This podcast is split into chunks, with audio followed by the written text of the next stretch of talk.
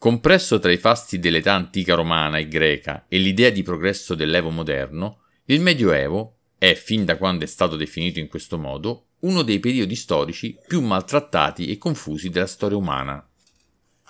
Con il trascorrere del tempo è diventato un crogiuolo di luoghi comuni ed evoca, nel linguaggio odierno, un immaginario di decadenza del sistema in ogni suo aspetto, a tal punto che oggi l'aggettivo medievale ha una connotazione dispregiativa per indicare comportamenti retrogradi, non in linea con la nostra moralità. A poco o a nulla è valsa la ricerca degli storici medievalisti. Il mondo non sembra essere interessato al Medioevo e a quello che è stato realmente. Sembra che lo si vuole continuare a immaginare, da un lato come un periodo dominato dal misticismo, da una Chiesa potente e corrotta, da signori senza scrupoli che comandavano a proprio piacimento un mondo senza leggi, flagellato dalla fame e dalle pestilenze. In fondo, vi è anche una visione positiva, in cui ricordiamo i tornei, lo spirito cavalleresco, i principi magnanimi, l'immaginario fiabesco, ma soprattutto è il punto di partenza e la premessa per tutto ciò che ci sarà di positivo nell'era moderna. Buongiorno, sono Massimiliano e sono uno dei ricercatori dei dormienti di Efeso. E oggi sono qui con voi per sfatare alcune delle più grandi falsità che la scuola ci ha trasmesso sul Medioevo.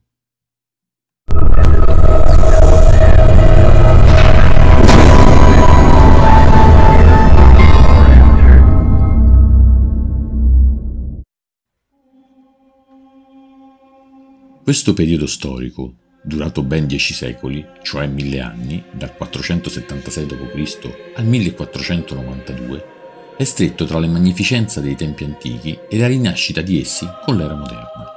Quindi, in mezzo solo oscurità e barbarie?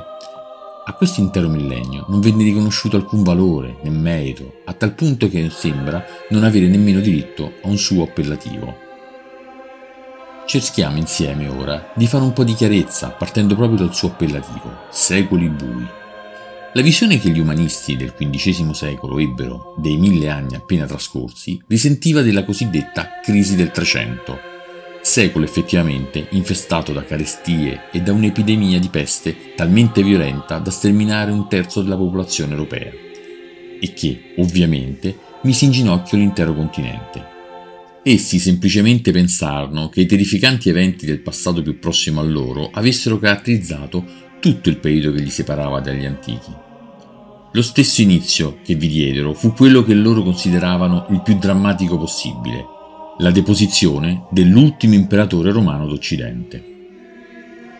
Questo fu il punto di partenza a definire come un'età di mezzo il lungo lasso di tempo che va dalla caduta dell'impero romano d'Occidente intorno al 476 d.C., al XV secolo. C'è da notare che la data di fine del Medioevo cambia a seconda della storiografia che si prende per riferimento. Ad esempio, per noi italiani è la scoperta dell'America, ma per gli spagnoli è la presa dei Granada e così via. Il periodo durò mille anni ed è impensabile credere che essi furono tutti uguali tra loro e per ogni nazione l'unico periodo in comune può essere quello che va dall'espansione dei franchi alla nascita dei comuni, che possiamo intendere come l'infanzia dell'odierna Europa. Gli umanisti del XIV e XV secolo non diedero alcun valore a quell'incontro etnico tra il mondo barbaro germanico e il mondo classico latino, che avvenne durante i secoli del tardo antichi, ma saranno poi gli illuministi del XVIII secolo a plasmare il Medioevo nella forma che noi conosciamo, come origine di quella bruttissima società precedente alla rivoluzione francese, senza tenere conto che l'origine di molte di quelle che loro chiamavano ingiustizie e che combattevano strenuamente, compreso lo Stato assolutistico, erano nate e sviluppate nel XVI e nel XVII secolo, ovvero in quei secoli che loro chiamavano moderni.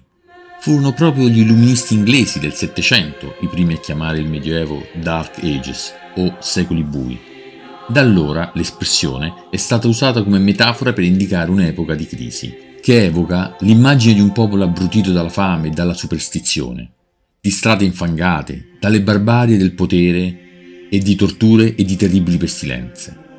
Quasi ci si dimentica che il Medioevo fu anche il tempo della rinascita letteraria, delle cattedrali e dei primi passi del diritto moderno. Durante il XIX secolo, invece, si avrà una rivalutazione del millennio medievale. Il secolo della restaurazione e del movimento romantico darà valore a tutti quegli aspetti fino ad allora ritenuti negativi, come l'ascesa dell'occulto che trasformerà le antiche credenze in superstizione per poi in magia. Non più il frazionamento della struttura statale romana, ma nascita delle nazioni. In questa fase si distinsero i tedeschi, che fecero risalire le origini dell'idea di Europa al Medioevo.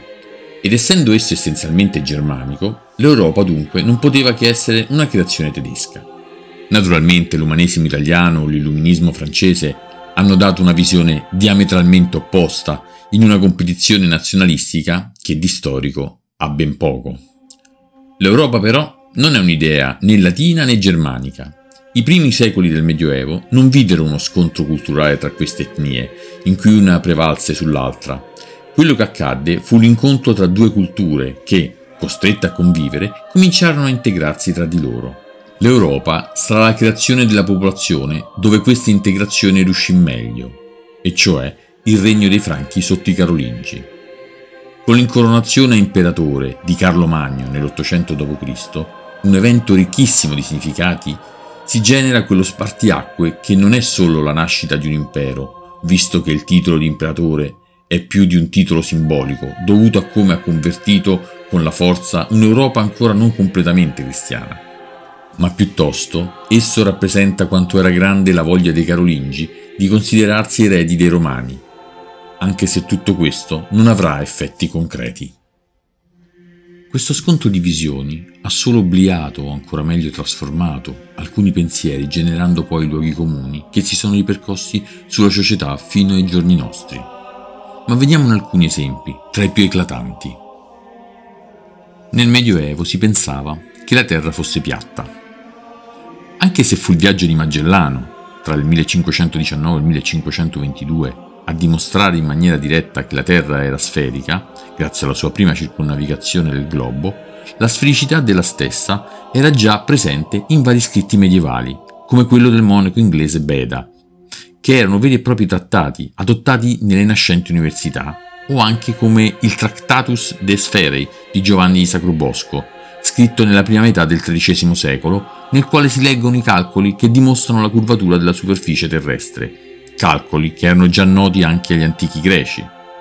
Allora, come è nato questo luogo comune?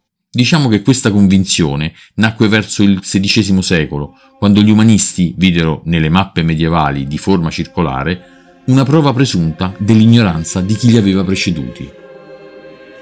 Nel Medioevo vi era il timore dell'avvento dell'anno 1000. La diceria nacque dalla lettura a posteriori delle cronache di Rodolfo il Glabro, monaco e cronista, che nel 1048 raccontò un clima storico di incertezze, parlando di segni interpretati come apocalittici, quali calamità ed eclissi. Nella realtà dei fatti, però, non ci fu alcun panico. La maggior parte delle persone non sapeva di vivere nel mille. Le annate si contavano in base agli anni di regno dei re e i movimenti millenaristi che annunciavano la fine del mondo si diffusero solo dopo l'anno 1000, come i lavori di Rodolfo il Glabro, circolati qualche decennio più tardi dell'anno 1000. Nel Medioevo i nobili avevano il diritto dello ius prime noctis. I signori feudali avevano in effetti la facoltà di esercitare questo privilegio, ma non era il diritto a passare la notte con le novelle spose del loro territorio.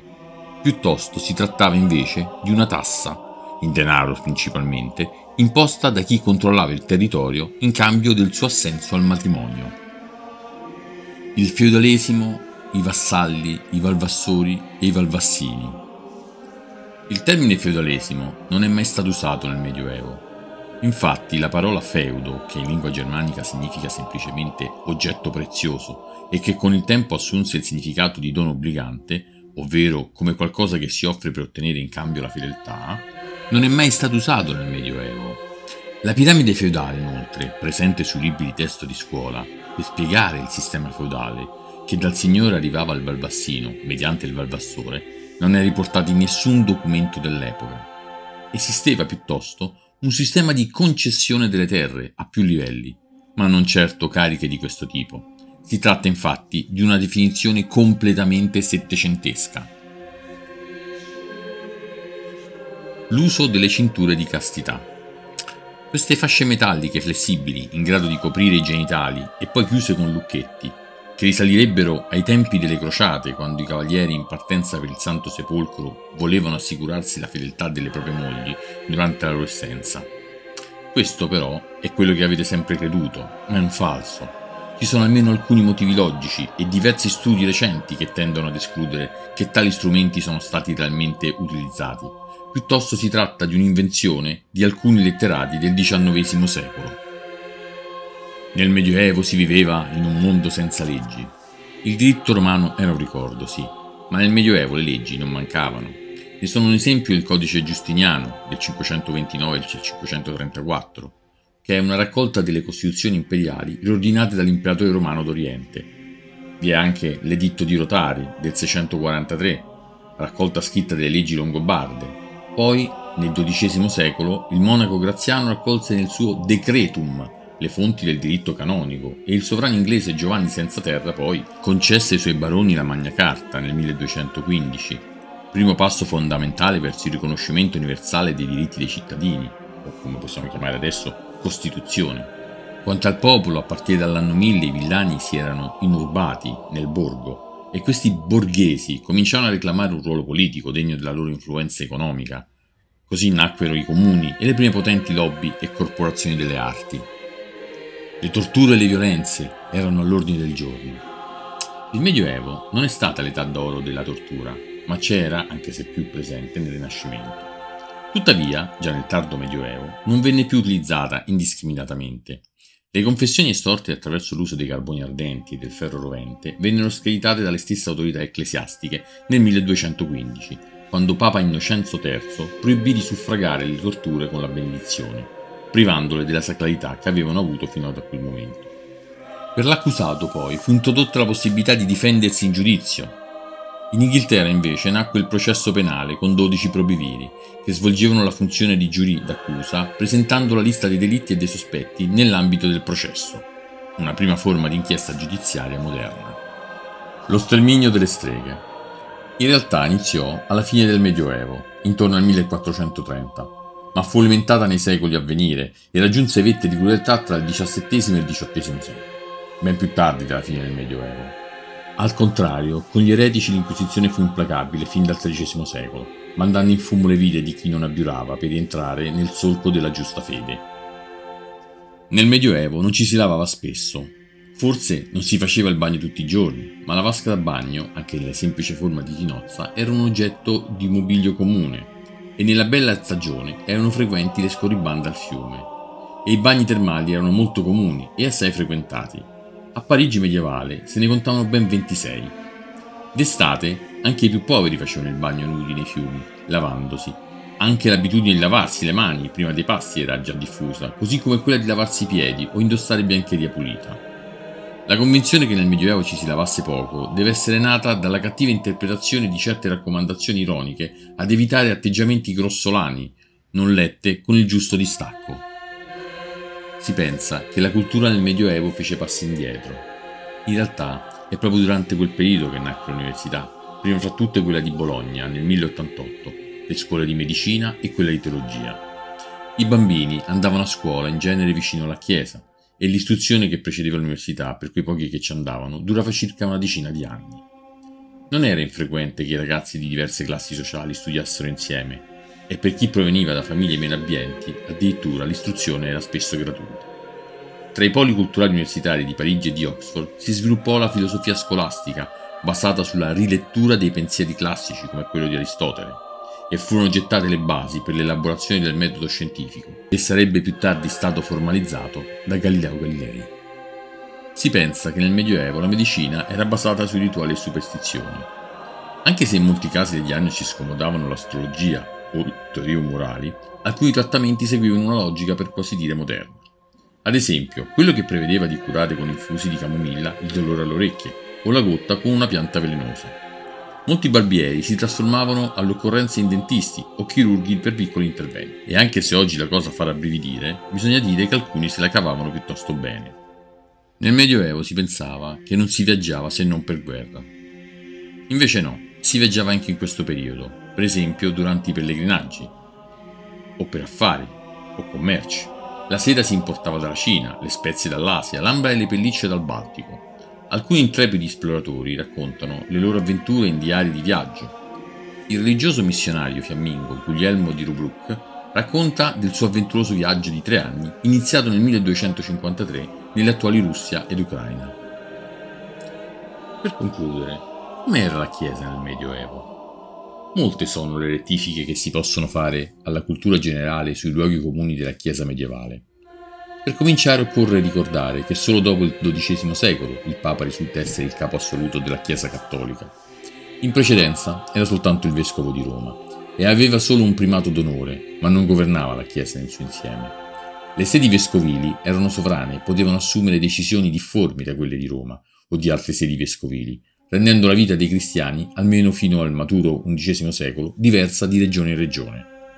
Fu solo sotto il papato di Gregorio VII, in cui avvenne la riforma della Chiesa, che la trasformò in una Chiesa accentrata e monarchica, con i vescovi posti sotto la dipendenza di Roma. Essa fu la risposta a nuove concezioni di vita religiosa e dell'organizzazione ecclesiastica. La vendita delle cariche ecclesiastiche e il celibato dei preti non erano forme di devianza di un clero corrotto, ma pratiche relativamente normali secondo loro in quel periodo storico. La forte connessione tra l'amministrazione civile e l'amministrazione ecclesiastica ebbe inizio infatti nel VI secolo. Era consuetudine per i re di intervenire nelle elezioni del Papa, in questo modo si assicuravano la presenza di propri uomini di fiducia. Questi vescovi aristocratici erano ovviamente molto vicini al regio potere e di sicura fedeltà. Per quanto riguarda invece i monaci e i monasteri, manifestavano la loro funzione sociale più attiva come centri d'assistenza per i pellegrini. Ma è solo dal XII secolo che i monasteri vennero criticati per la loro opulenza e il loro potere, chiedendo invece un maggiore impegno assistenziale o una maggiore estensione alla ricchezza del potere. Ancora una volta non si tratta di voler riportare qualcosa a una purezza originale che non c'è mai stata, ma di riformarla secondo la sensibilità del momento. In finale, potremmo dire che dobbiamo imparare a guardare questo periodo storico non come un momento di buio e decadenza, ma piuttosto come un giusto ponte tra il mondo classico, fatto di pensieri e teoria, e il mondo moderno, fatto di grandi scoperte. Ma in ogni caso è giusto riscrivere i libri di scuola, è un obbligo dovuto alle persone di quel tempo, che hanno posto le basi del mondo in cui noi oggi viviamo.